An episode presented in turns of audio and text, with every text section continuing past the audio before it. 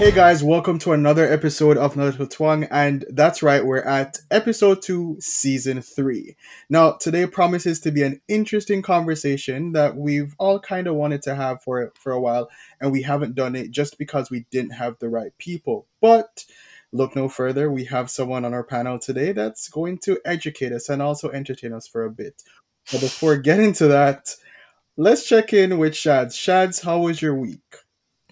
It's been great. Uh, just another day living that beautiful global pan- pandemic life. You know, Mm-hmm. another lockdown is here. Um, pretty sure we're already in a lockdown, but that's a conversation for another day. Mm-hmm. Um, life is great. Can't complain. COVID free, social distancing. I, I love that you like to say COVID free as if the people who got COVID are supposed to feel guilty. No, I'm just like thankful because I refuse to do that test. So I am doing everything in my power to avoid having to do that test. I can't be I'm the only one. I mean I'm I'm wishing you luck with that. I'm definitely wishing you luck with um being COVID free for the rest of 2021. Um if we could all be so lucky. What about you? How have you been, sir? Um I'm tired but I'm here and I get to have a conversation with someone um I met about a year ago and she is amazing. So let me just check in with her. Um she's smiling, she's beautiful and um she's Guyanese. Hey Lana. Hi. Uh, so we're here to have a conversation on inclusion, diversity, equity, and everything that has to do with that particular thing. Um, but why are you the perfect person apart from being Guyanese, being um, of mixed heritage? Why why is Alana the perfect person for this conversation today?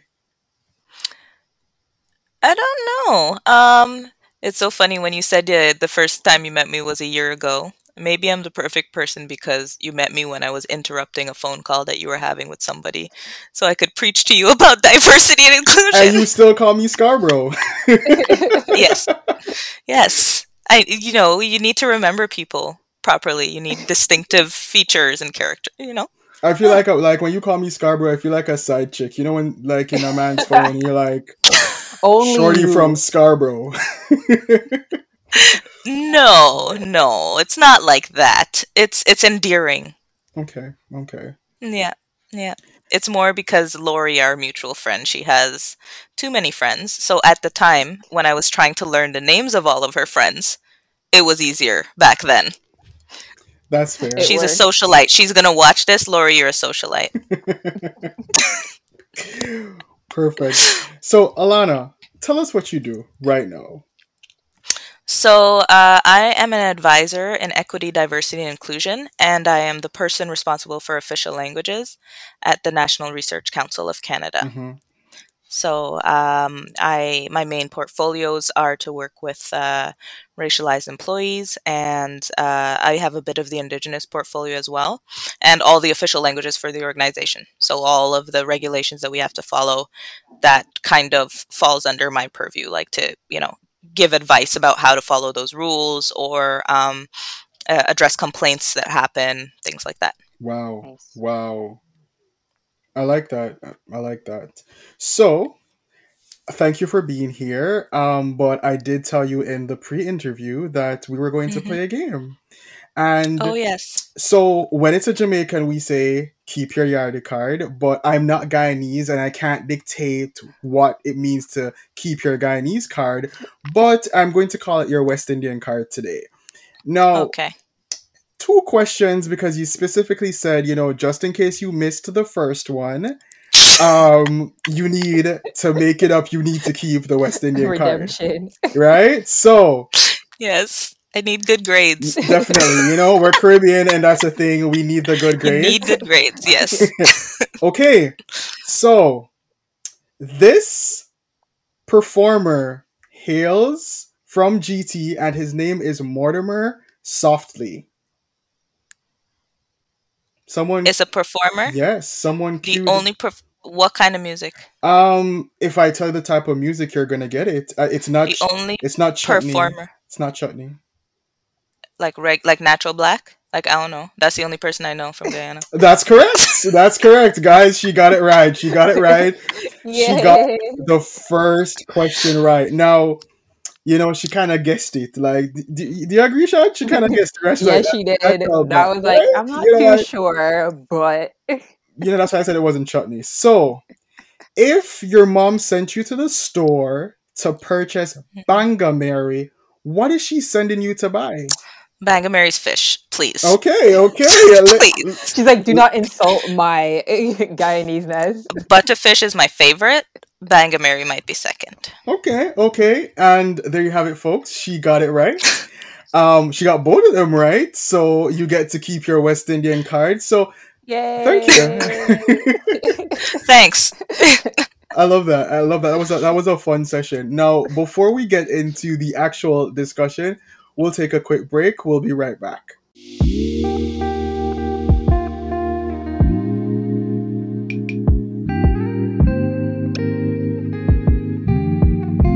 So we're back, and today's discussion is about diversity and inclusion, and we're here with Shads and Alana. Now, you know, before getting into like the conversation with Shads, we're gonna go to Alana. And Alana, you mentioned something in your um your your introduction where you said diversity, inclusion, and equity. And to be totally honest with you, until I watched a TED talk online, equity was fa- to me it seemed far removed from the diversity and inclusion conversation. Why is it within the last two years that equity is now a part of the conversation? And what is equity? So, um, equity, at least in the Canadian context, Mm-hmm. and probably in the government context. And I should preface this and this entire conversation with nothing I say during this conversation reflects in any way, shape, or form any opinions or thoughts from the government of Canada. Yeah. They are my own. Okay. Just so you know, that's very important for me to say. Okay. No public servant hat. So, um, but the equity term, so in the case of government, I would say, especially, and maybe you know, big corporations looking at equity, diversity, and inclusion, uh, it would come. That term would specifically come from the Employment Equity Act Mm-hmm. that we have in Canada, and so the Employment Equity Act uh, talks about four equity-seeking groups. Uh, one being visible minorities, which you know, a better term is racialized persons or you know, racialized people, um, Indigenous peoples, women, and persons with disabilities. So those are the four groups that uh, in this legislation they determined that they had less advantages than other people um, in jobs, Right. and um, so they designed this act to basically make sure that these people were given equitable rights and treatment when they're in the workplace. So that's for me where the equity term would come from, uh, along with diversity and inclusion. Okay, so when we're having conversations about uh, diversity and inclusion, um, let's say I'm a multi-million dollar multinational company and I I've uh, employed uh, indigenous people, women, um, people with disabilities, and um, racialized people. Um, is that not enough? Like, do I not meet the requirements of what it means to be an employer within this space, which is equal opportunity, or no? Um, on paper, sort of. Mhm. So uh, there's what's called um, the workforce uh, market availability and the labor market availability, and those are essentially quotas that are calculated about how much representation companies should or the government should have. So that's what people look at when they're looking at representation by numbers. Mhm. However, when you go deeper, and so that's like on paper, oh yeah, we have people, we have these percentages. On on paper, then you have to look at things like okay, when you have those p- equity seeking groups and you have them with intersections. So not only is a person a woman, but she's a black woman with a visible or with a, with an invisible disability, let's say. Mhm. is she in the same position? Around the senior executive table are there any racialized persons? Are there any indigenous people? Or are, are the indigenous people all at the level one level of employment you know? So that's where equity the equity part comes in right? Diversity is one thing you can see it in numbers. Right. inclusion is another thing. When you do employee satisfaction surveys do employees feel satisfied to be there? There's often a question about do you think about leaving your organization or do you foresee yourself leaving, leaving your organization in how much time? You know Hmm. does your manager support you? So employee satisfaction will show you kind of results of inclusion. Diversity sure in the numbers right and then equity will be more how are these people uh, placed in the organization are they placed in a place where they can lead and drive conversations and positively affect conversations Right. or are they just you know there is a number Yeah. a token Interesting. Oh yeah. I actually love that. Um, the fact that you're able to break everything down for us and explain because to a lot of people, diversity and inclusion is this big business thing, and once the numbers are met, you know, then I they assume that there's there's no other concern. Um, you know, people have said it's basically like a, you know, we're sorry for the bad things that we've done. Um, so that's why the department exists. Um, but I, I won't necessarily get into that. But i think wa- it's to appease angry angry racialized peoples Yeah. And people who are no longer ex- accepting accepting foolishness I agree. I feel the same way about it. It's just for show. Interesting. Now, Shads. um, you've been in the workplace, and you know one of the words that you know I like to use is intersectionality. You're black and female. Woman, Um, um, sorry. black um, and I'm a woman. okay, you're black and a woman. Uh, my apologies. Um, please don't hold that against me. Um, what is that like? Um, I know you work for uh, you- well, uh, you you were employed to a larger company, and Yes. um, a One part of. of it was being a, a diverse space. But when we think about diversity, did you feel included in the conversations? What were some of the activities that took place at work that made you feel included as a woman of color? I mean, to be honest, I didn't participate in a lot of them because I just didn't really feel like it. But I was definitely aware of it. The company that I work for, I can't disclose um, Right. who it was, but it is one of uh, Canada's top companies, hmm um, highly reputable. And they definitely before I'll I'll give them their credit like before all of what's been happening has been going on they've always gone out of their way to create uh, diversity inclusion and equity so they had events um, where there's like international day so it's different um, countries so it wasn't that okay well i'm from this country so i have to have a booth representing that country i could go and Mhm. pick another country and it will give me the chance to learn about that country and um, speak on it. Of course, um, they'll have people contribute to that booth who are actually from that country. Of course, a lot of people tend to go to the Jamaica booth because almost everyone knows Jamaica, regardless. Is it the jerk chicken? I feel like it's a jerk chicken. It's the jerk chicken and the the patties. That was definitely definitely what was pulling a lot of people. Um, but yeah, like they also had um, their pride events uh, you'll get constant emails like the communication emails like whoever's in the communication department Right. like kudos to them. They're always sending emails keeping people up to date about everything um, when it comes to diversity. Um, there are questionnaires that will go out. There are events that will have people come in and have um, speakers um, talk about certain things and their shared experiences. They had someone from CNN um, speak. They had athletes. They have like a lot of people, um, influential people as well. So they definitely didn't shy away from that. And again, I don't know if it's because of like their who they are in Canada, Right. regardless, they were doing it, and I don't think anyone as an employee there could say that they don't care And or they didn't feel like included. or they didn't feel included because they always made sure it's just a matter of like who actually wanted to participate. And participation actually was successful. I'll give them that a lot of people do participate. I love that you said that your employer did like a lot of the work prior to March of uh 2020 because I felt like in March of 2020 a lot of uh companies like friends in different organizations would say, "Oh, you know what? Um we're having these discussions, we're doing this, we're doing that." It seems like diversity and inclusion was basically a way for us to do a culture share, but then we didn't have real conversations around what diversity, Right. inclusion, and Yeah. equity looked like. So kudos to wherever you worked um, that was actually doing the work um, long before um, there was a need to to actually have these discussions. So so Yeah. And when them. what happened last year happened, oh, trust and believe they were sending communications out.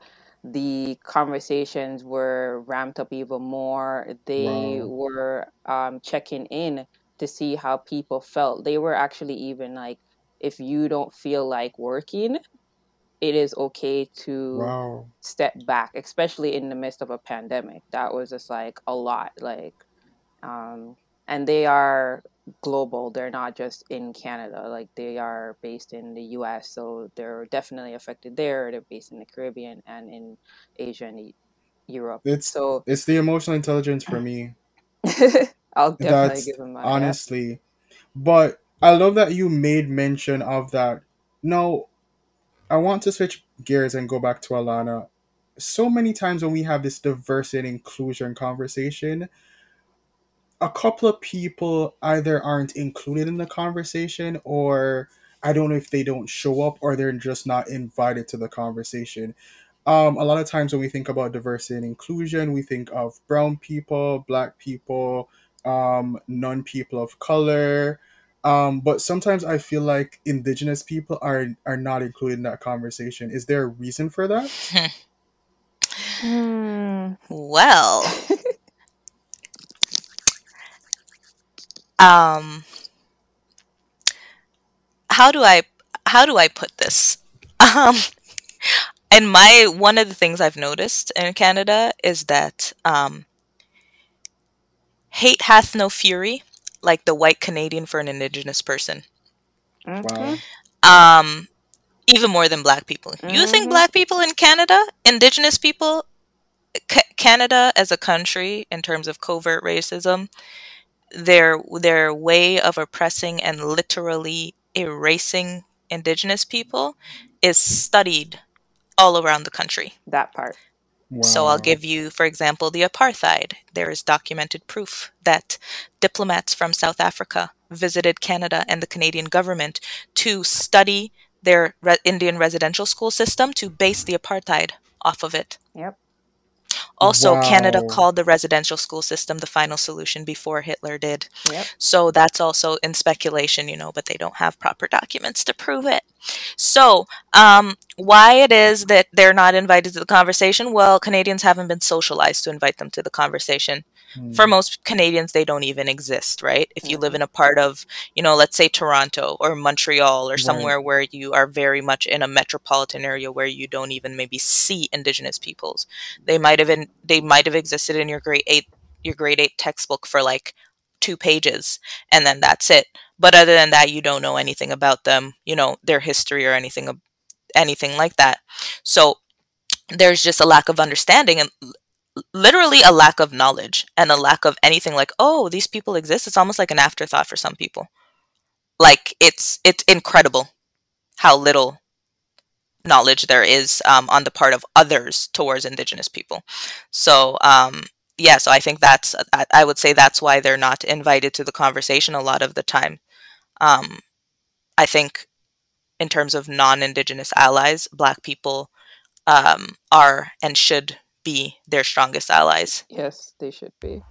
Wow, like this is a lot of information. It's a lot to unpack. Like I was looking at Shads while you were were speaking. I was like, is she okay? Because it seemed like a lot to unpack. So thank you for doing that. Because I've always felt like you know when we have these discussions, we don't necessarily have the discussion around like why aren't the indigenous people a part of this this particular conversation which brings us to the model minority myth. I've had conversations with people who are considered to be model minorities, and whenever we speak about, you know, diversity and inclusion and what anti-racism is, like they usually shy away from that that particular conversation. In fact, I was told by one I'm not a person of color.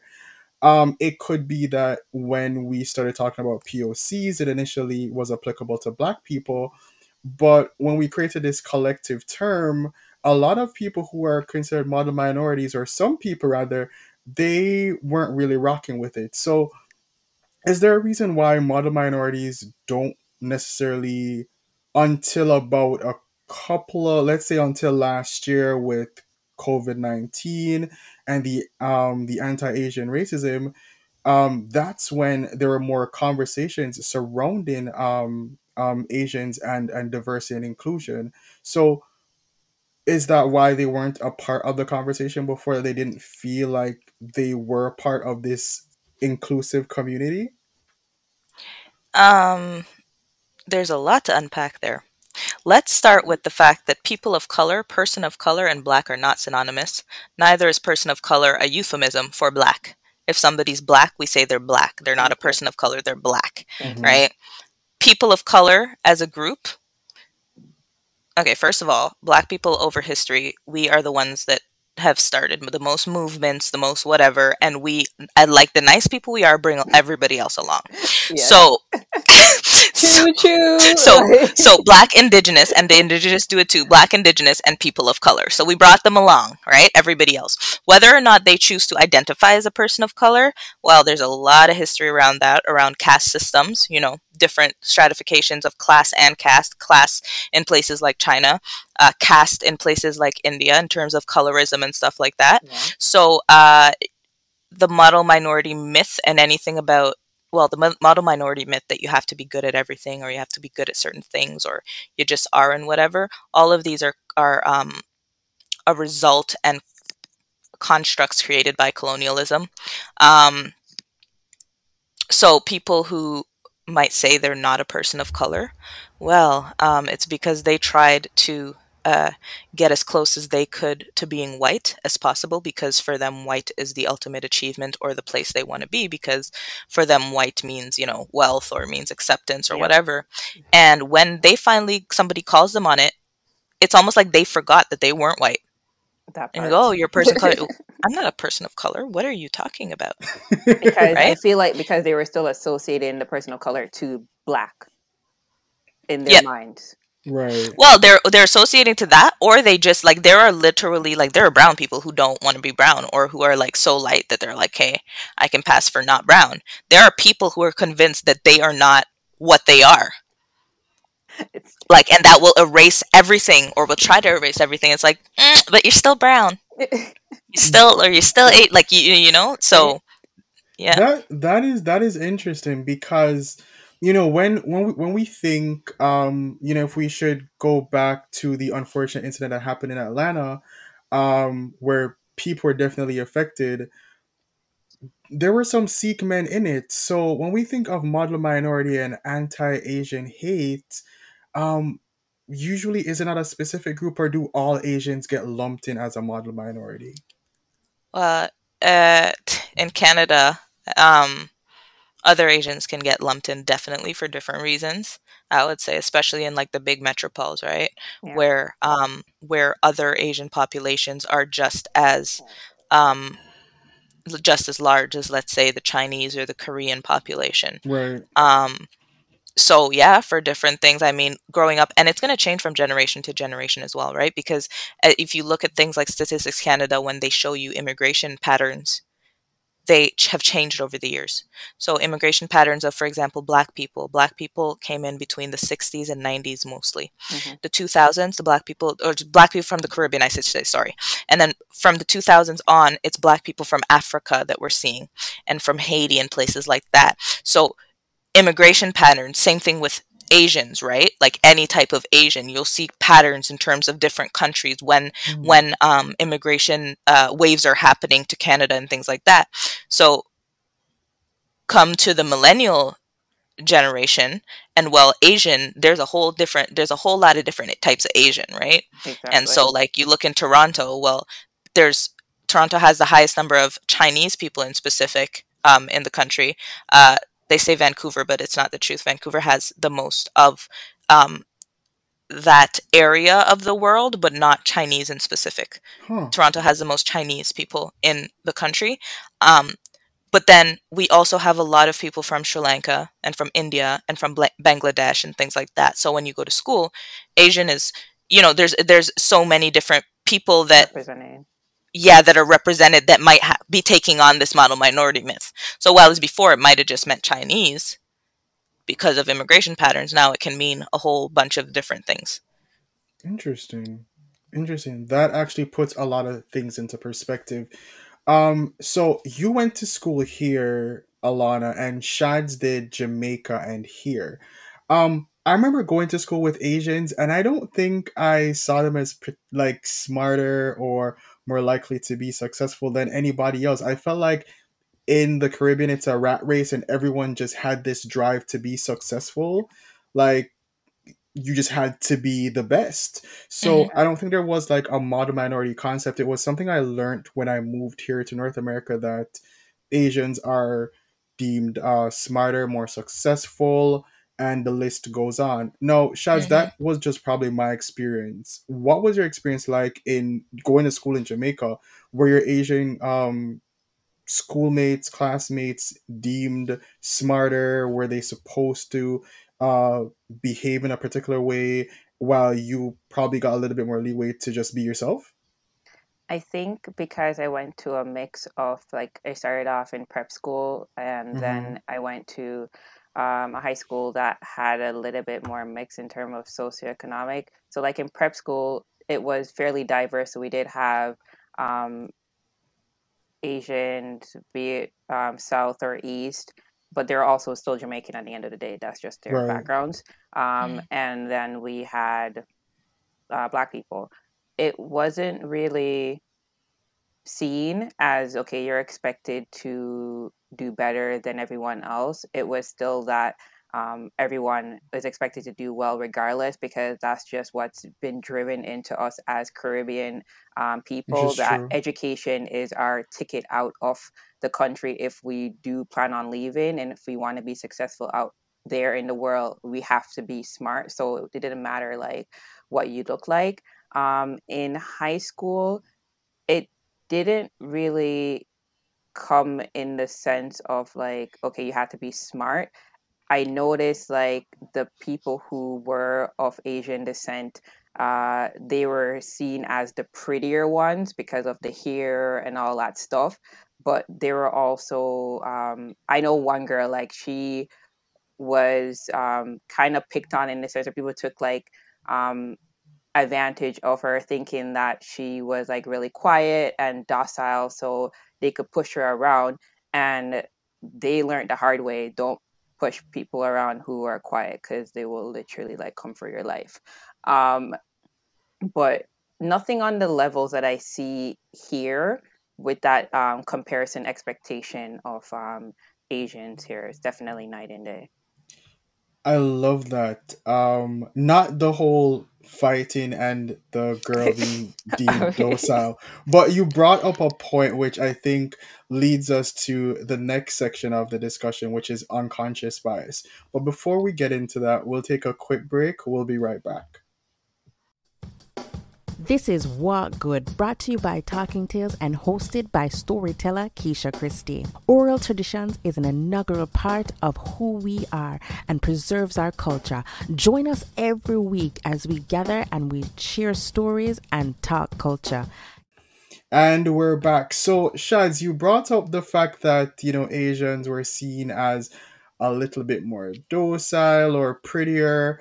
And I feel like that's like an unconscious bias because there isn't necessarily any judgment or any anything to support that particular claim, but there's usually a belief I know as a Jamaican that you know there's certain features that are deemed to be a little bit more pleasing to the eye and we'll probably never ex- accept it or admit it but a lot of people prefer you know the longer hair the lighter skin um, just because of whatever biases conscious or unconscious that they may have but thanks to alana colonialism you're the professional here so tell us about unconscious bias for a for a bit like what is it and how does it show up on a day-to-day basis in like everybody's life Well, uh, first, I can say that the model minority myth is a form of unconscious bias. hmm. Yep. So it's a form of it's it's a message that has been uh, knitted into the very fabrics of our socialization uh, here in Canada. Where because I can tell you, you know, growing up in Scarborough, the model minority myth I don't want to say it wasn't a thing, but it kind of wasn't a thing in that everybody was an immigrant. Everybody was trying. You know, my generation, all of our parents were immigrants. They were working hard for us, so we worked hard. So it was like, Right. you know, I saw if I saw, you know, my friends playing piano or doing math, it's because they were trying to do something to be the best. If they didn't want to do it and they were forced to do it, it was because, oh, well, their parents just really wanted them to. It wasn't like, oh, because you're Asian. That came along later, but that also comes from the other. It's it's something that other people, you know, put on certain uh, on Asian people and stuff like that. It doesn't come from them, right? Yeah. So, uh, so unconscious bias is basically these messages that are knit into our society, um, and we just don't even realize it, and um, we perpetuate them on a daily basis, and we don't realize it. So it is an innocence in a way. So you know, a lot of people will will will express things through, you know, uh, a microaggressions or um, you know phrases, and they just they won't realize from the very way the the very way in which they look at the world um, could be biased in certain ways. So you talked about light skin. Well, yeah, colonialism. Yeah. Who told people light skin was prettier? Um, the darker the skin, the clearer it is. Um, you know, I like that they have smooth complexions, darker skinned people. I know, like They I'm so acne. envious of the I know. even tone. Like, ugh, Like, yeah. So, look at now. So you know like there's there's things so there's things you know about having to be skinny having to be a certain way um and these things also a lot of them colonialism is so deep and we don't even realize it. A lot of these things about image body image or things like that that we see are put there because the white europeans who were colonizing couldn't achieve the standards that we had. Exactly. because they were envious they changed the standards to what they could achieve which to make it look good. Hmm, Exactly. Interesting. All right. So why do you need to plaster all that makeup on your face? Well, if you don't have acne or anything else or imperfections, you wouldn't need to. Yep. But guess who needs to? The people Hmm. Yeah. Mhm. So So I, I love that you broke that down with like model minority being like an unconscious bias. So as a person of color, can I suffer from unconscious bias, um, even towards people of my own race of or course, ethnicity? Of course, Hmm. nobody, nobody is safe. Nobody. Interesting. Nobody, nobody is safe. Nobody is void of it. We've Nobody all is been unco- damaged by colonialism. But shouldn't I know Mhm. better though? Like, shouldn't I know better? No, better? all, uh, all. My thing, my thing before Mhm. was I. People who were overweight used to annoy me Why? when I was younger Why? because I was like, why can't they work out? You know, I was into sports, and it's something that you see, right? Mhm. You see it. You see it in your shows. You see it around you. You see you have to be fit. You have to be a certain way. I don't understand why you can't work out. Well, if you're like that, it's you know. Did I know what a thyroid issue was at the time? Did I know that you could just be genetically bigger? No, I didn't know any of that, right? Yeah. So it was it was it was a bias, right? There's other biases. Um, you know, I went to McGill University. There's biases about people going to other universities, especially when you go to an elitist university. Like Right. there's simple ones like that, Yeah. and there's other ones where yes, it comes down to race and everything too, but we can all have them. Interesting.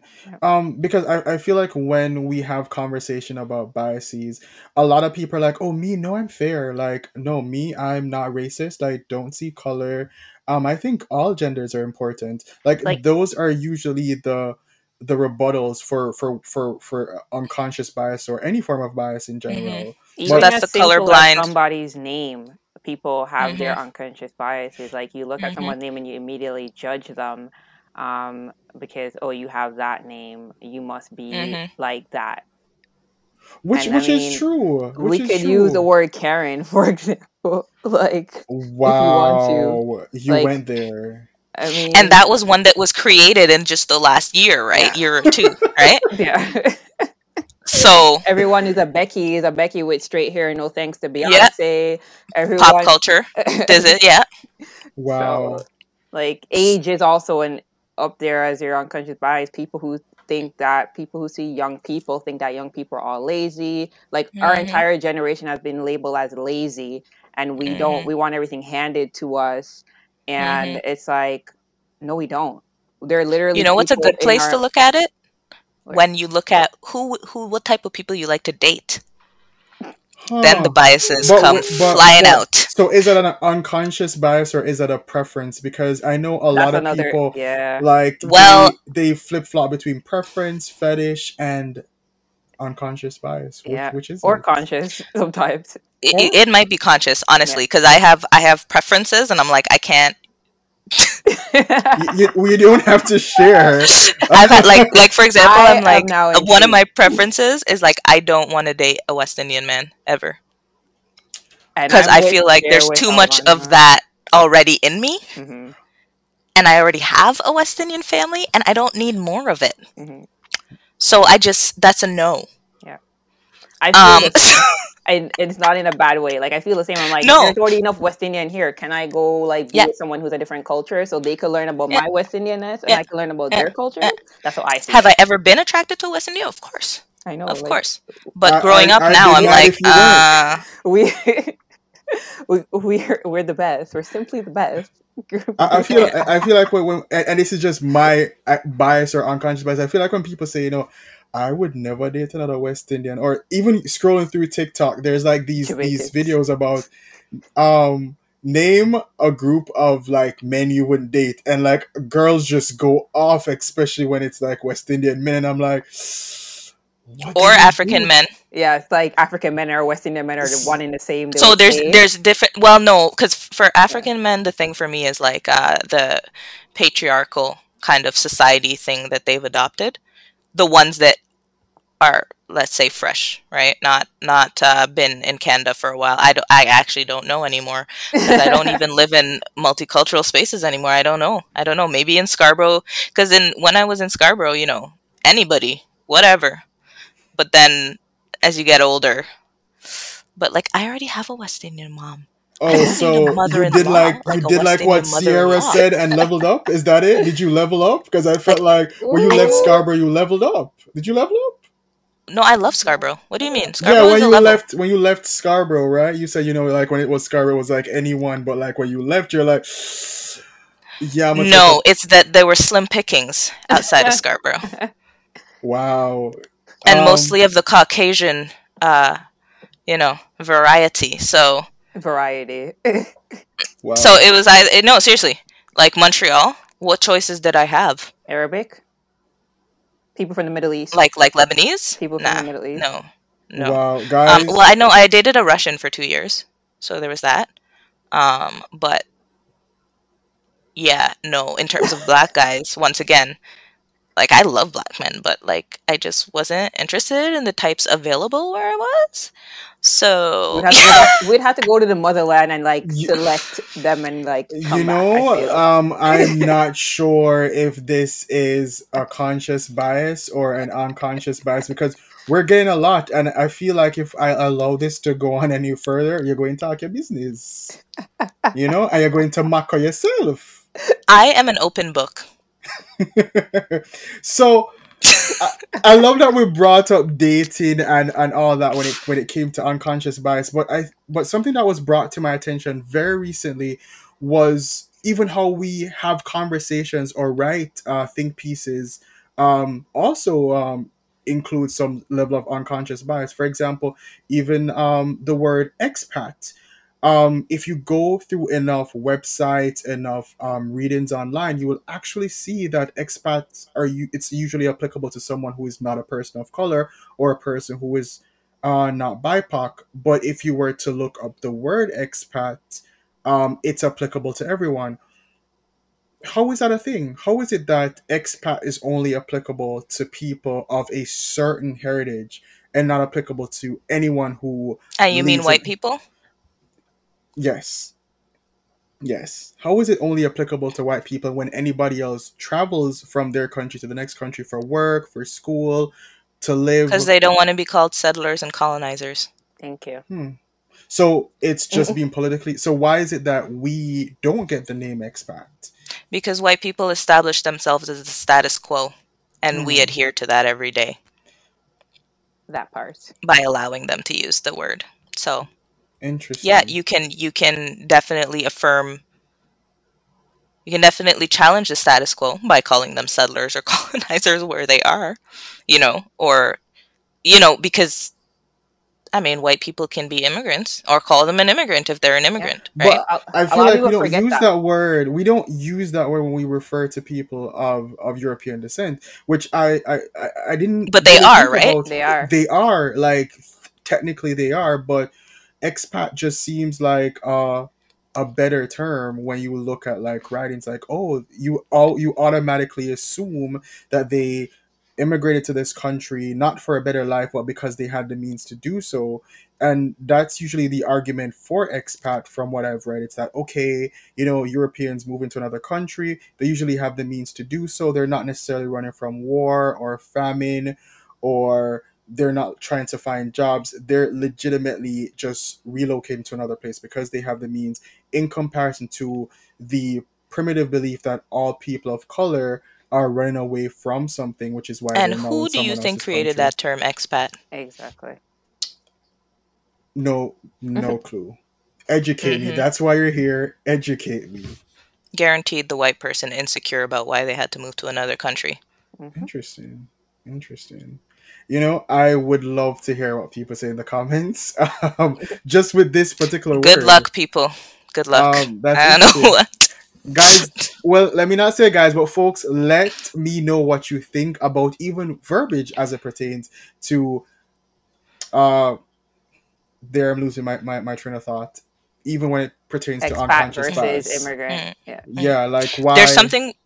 There's something though. There's another distinction I want to make because Mhm. you know we say white people, white people, and yes, white people. It's true, but there's also a difference because a lot of white people get fragile, or and they're like, you know, well, it's not all white people, and we're not all bad, and you just hate on us.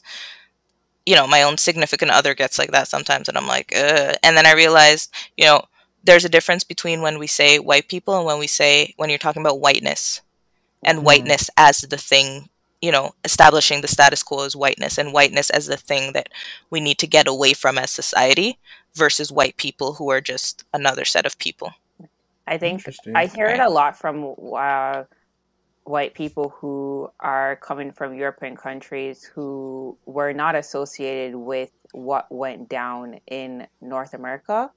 Um, Mhm. I use North America as an example because we know colonization Mhm. happened all over the world, but Mhm. Mhm. um, the ones who moved here and now are grouped under groups with the rest of those white people there i've heard a lot from them who they'll say it's not all white people. Like i'm not a part of that. Like my ancestors had nothing to Mhm. do with that and here i am being classified as a bad white person. Like i don't condone what they're doing either.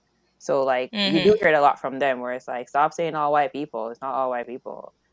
But do you feel it's an unconscious bias when we generalize? Um, because there are people who they will just use that they will just use they will throw that around because they whether or not they want to accept it, they feel a particular way um as it pertains to whiteness.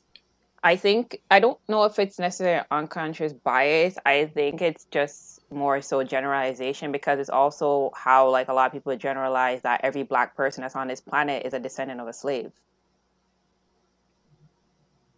I mean, Right? I that that don't makes make no sense. sense And so there's that generalization where it's like every black person is like was formerly a slave. Oh, they have it hard because like they were once a part of slaves. So it does like there's that like is that generalization? Is that unconscious bias? What is that? Mhm. Right? So Okay. But how how do we and I want to open this up to to to both to both um women on the panel today. How do we change some of the the biases that we have, whether conscious or unconscious, as it pertains to people in general? uh, within yourself Yeah, like what's the work that needs to be done, and then the work that needs to be done as a wider society. I think that's so simple. But I'll let Alana go first.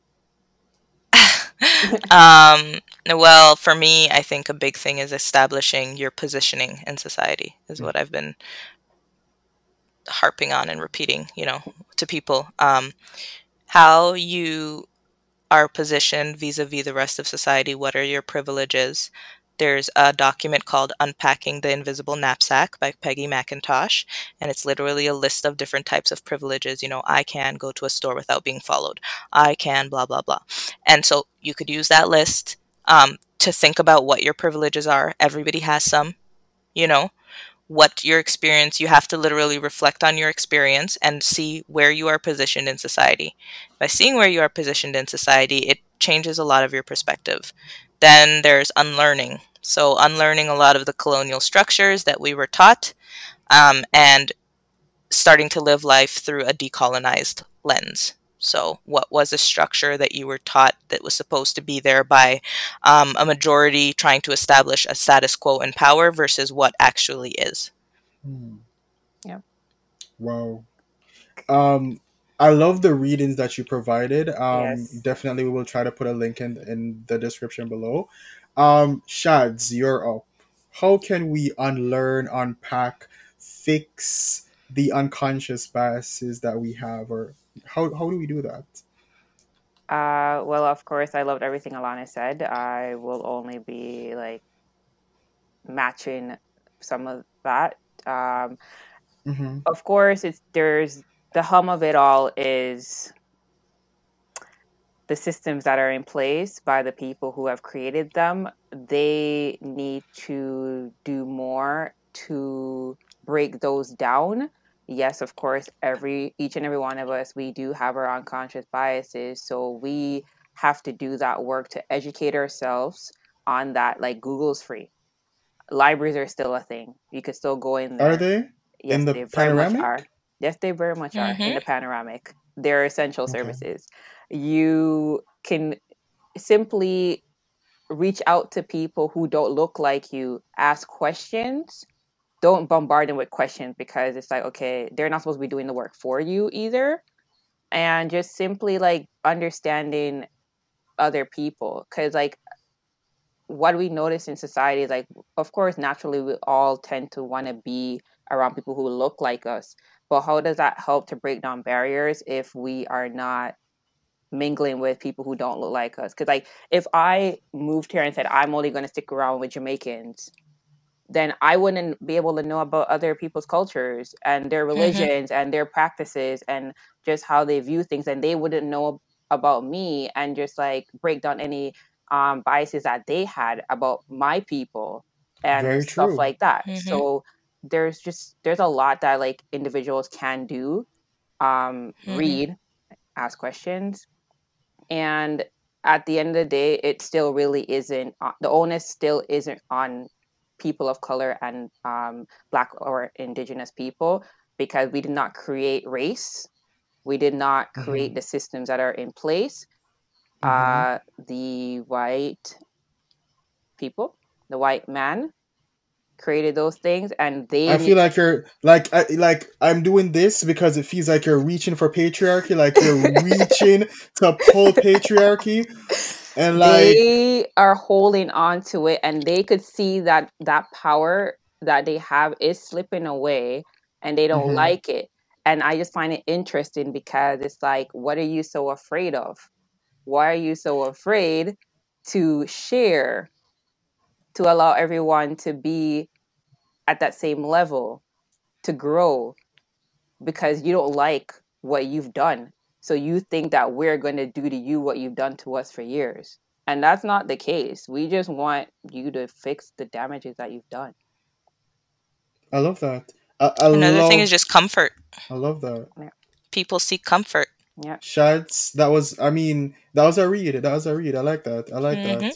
Um, look, look at you! being nice. Look at you hyping. That was that was a read. Which you brought up something about having conversations, which brings us to allyship. Now we've heard, we've been hearing that term like maybe for a year. Like allyship becomes the buzz the buzzword. Like everybody, I'm an ally. I think before um people use ally when they spoke about the LGBTQIA. If I'm missing a letter, I apologize profusely. you forgot Um, plus that will plus- cover you Okay, okay, okay. Sorry. And a Uh, two. and and two. Two spirited how dare you forget two spirited You're badgering me. um, but we've like that was usually when you know everybody's like, "Oh, I'm an ally, I'm an ally, and I'm a, I'm an ally." Um, but very recently, um, I learned that allyship is not something that you could self-assign, which is interesting. Um, I thought you could say, you know what, I am an ally to indigenous people. I'm an ally to the Asian community. Um, apparently, if no one tells me that I'm an ally, then I'm just somebody running up my mouth. So, Alana, please Yeah. explain to people what allyship is, how one becomes an ally, because I feel like I've been self-identifying as an ally for years, and now that you that has been taken away from me, I'm just gonna need a proper definition. I self-identify as an ally.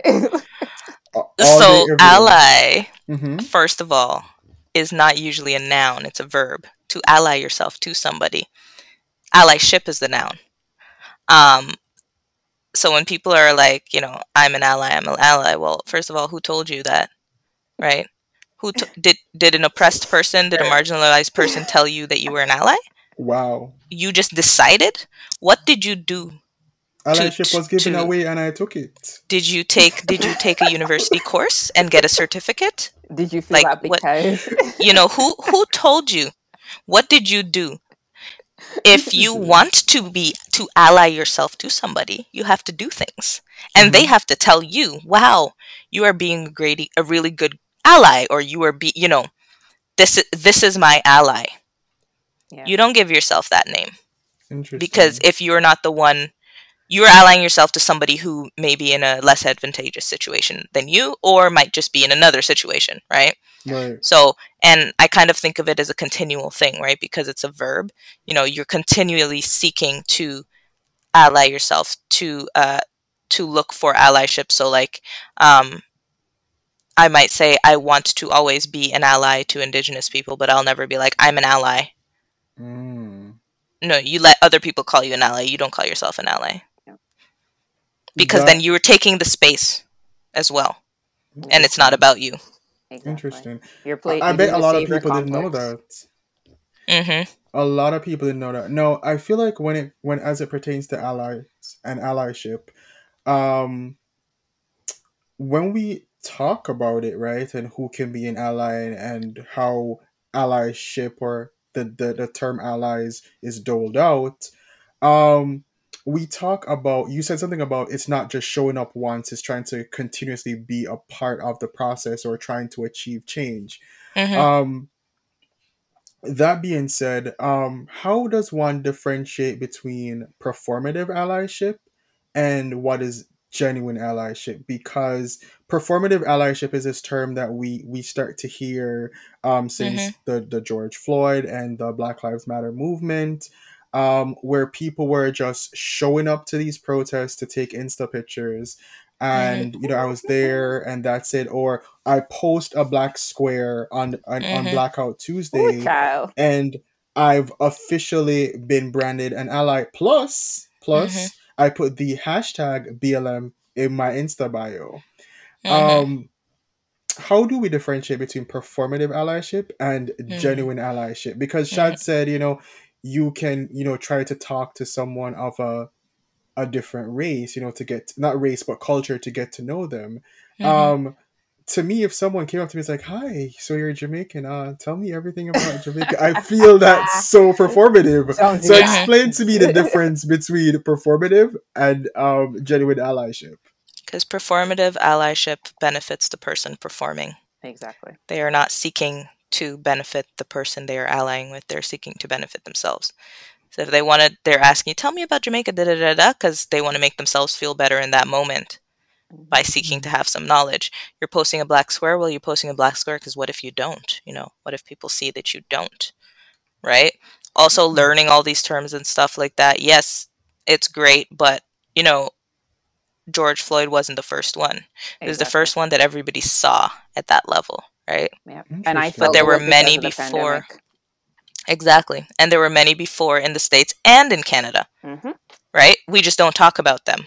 Hmm. The Colten Boushies, Joyce Echaquan, Yeah. a lot of different other people. So, and these terms, performative allyship, all of these things existed before George Floyd. It's just now there's that hype around them. And social media does make it easier for information to be you know a lot of race scholars and people are seeing scholars are seeing that if you put information on social media this generation uh, absorbs that the information better that way. Yeah. so that's a great thing. But it all existed before. So performative allies are probably the ones running to try to make things right right now out of fear or whatever. The way you distinguish is you think about who does it benefit Hmm. Yep. Interesting. Now,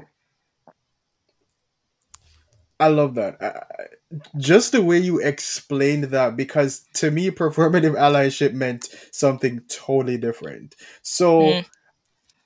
Shads, tell me what you're thinking when, as it pertains to performative allyship. I'm supposed to follow up that? Of course.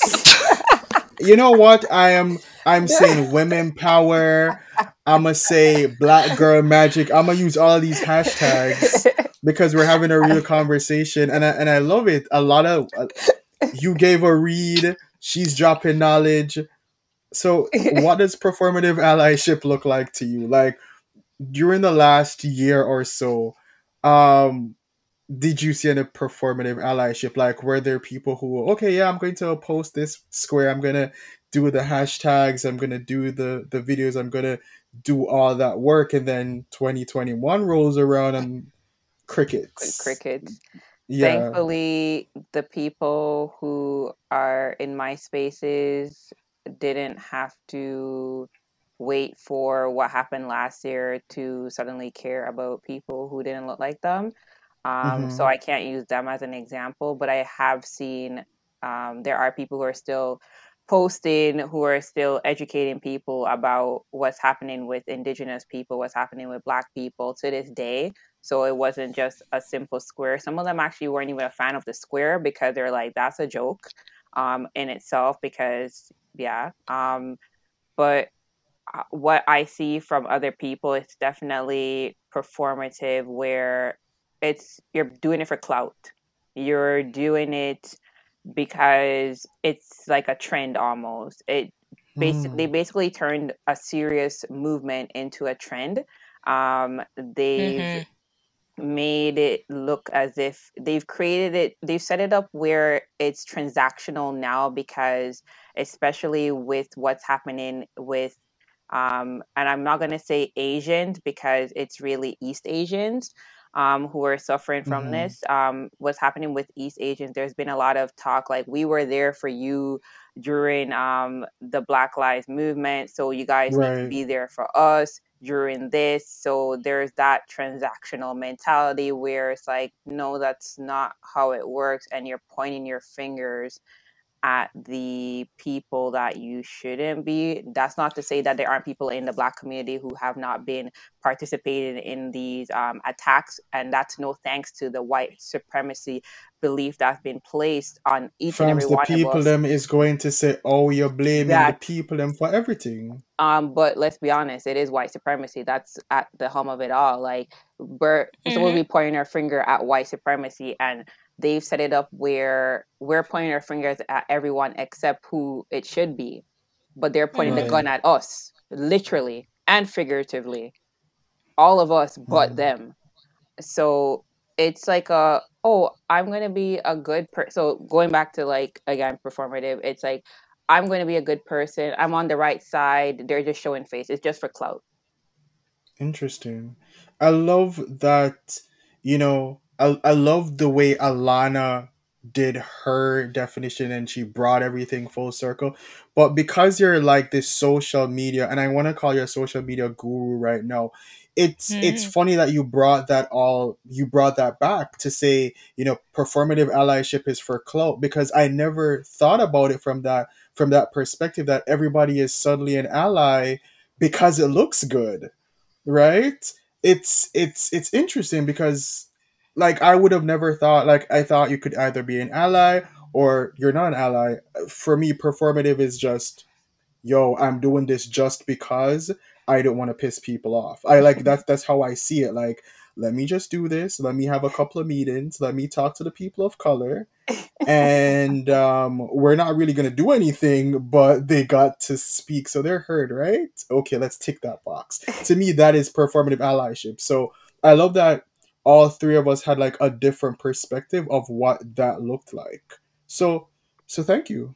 Now we're about to wrap up um, because we can't talk about performative allyship and people of color and diversity and inclusion for the rest of our lives.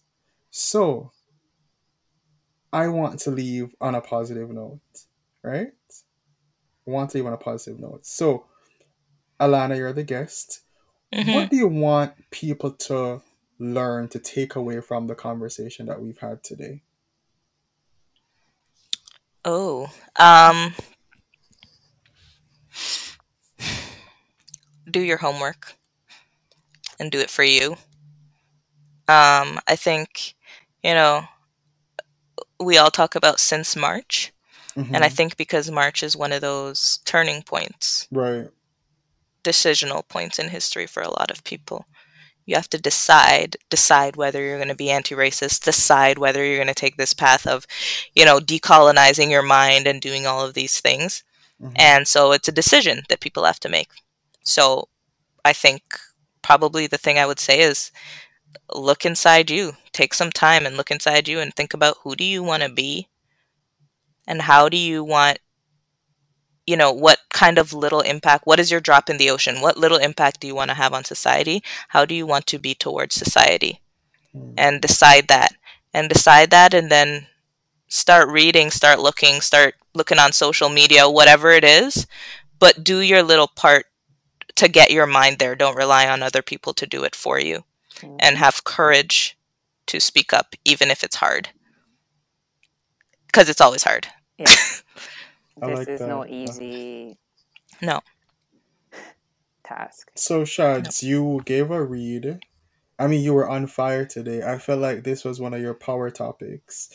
I was Um, being super so, mild too. Like I'm being nice. so I mean, Alana is radical. You know, like she was, she was say it as it is.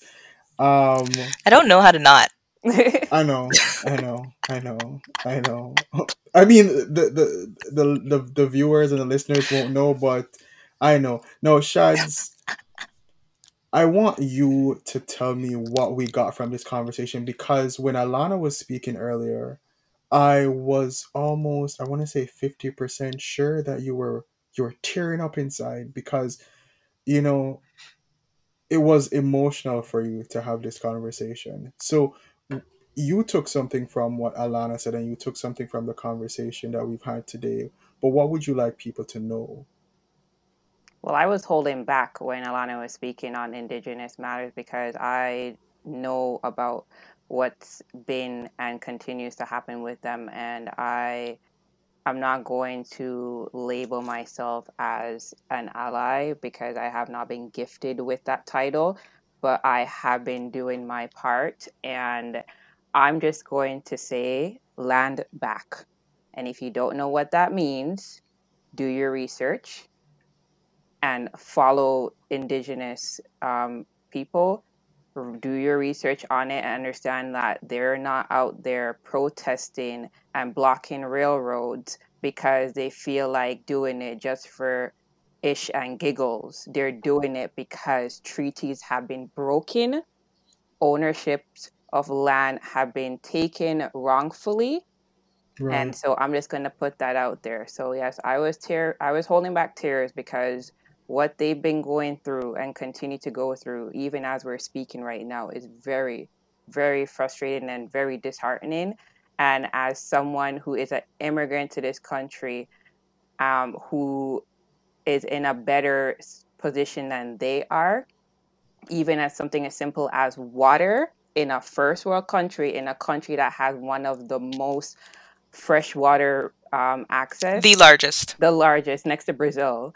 It's Hmm. like to me, it's like if something as simple as that doesn't flip the switch in all Canadians' head, like that's not okay, then I don't know what. So I'm not doing a takeaway. I'm just adding that's my takeaway. I'm adding so people who listen to this, please go and do your research on what's happening with Indigenous people in Canada because yes, Black people here we have our issues, but in Canada, Indigenous people are treated like dirt. Like people literally think that they don't even exist. People in Canada who come to this country don't even know that indigenous people are still here. No, they did not kill them all off. Thank God. Hmm. They're out there and they're fighting and they're actually doing it for you too. hmm Because if it weren't for them, we would not have fresh water. We would not have clean air if we just let the the people at who are currently running things just have their way. So I'm trying to not like get too emotional again right now. Um, but I, I, you know, I'm gonna, But that's gonna my takeaway. there. that's my I'm, takeaway. I'm gonna cut you there because it, it seems rough. I, i- if I, if I should, should, should, should take away anything from this conversation, it's the fact that there's so many things that we need to learn and we need to unlearn. And I think that's important for everyone, regardless of race, culture, nationality, creed, um, gender, however you identify. I think it's important essentially to to to educate yourself. I feel like sometimes we feel we're above being educated or we're supposed to be educated by the people who are either being oppressed or the people who are the the people of the weak, so to speak. So it's good that we were able to have this conversation to educate people, but also to inform them that a lot of the things that we thought were okay before, they're not. And that the greater conversation starts with self. Yep. So, la- ladies, women, thank you so much for this. It meant a lot. I know it was heavy. Um, but But thank you for being necessary. here. And thank you. Mhm. Thank you for being here. And thank you, Alana, for making the time for us. Thank you Um, for having me. no, Alana, I'm not sure if you're the social media type, but do you have socials and where can people find you or follow your work? So uh, my handle is at lanny.d. Mhm. That's my Instagram handle. And now that I think of it, I should have probably made my Twitter handle the same thing. I only got Twitter a couple months ago, and it was mostly to follow Black Twitter and laugh. Uh, but I I- occasionally post the out of you. order tweet. Uh, so that handle is at Alana Undefined. Wow. Uh, I like wow. that one. Yeah, love maybe that. I I should love- t- change my Insta handle to that. I'll Yeah. do that. Wow. Okay. Wow. I love that. So guys, we will try to we try to put everybody's um instas and socials. Shads, no. I know the last time when we ended the show we didn't speak about your socials, but you're actually a photographer. So where can people find you? At the photography underscore. It's just that simple. Which the the mean through her eyes. So That is so deep, but again Can you Thank- put that on like a crew neck for me?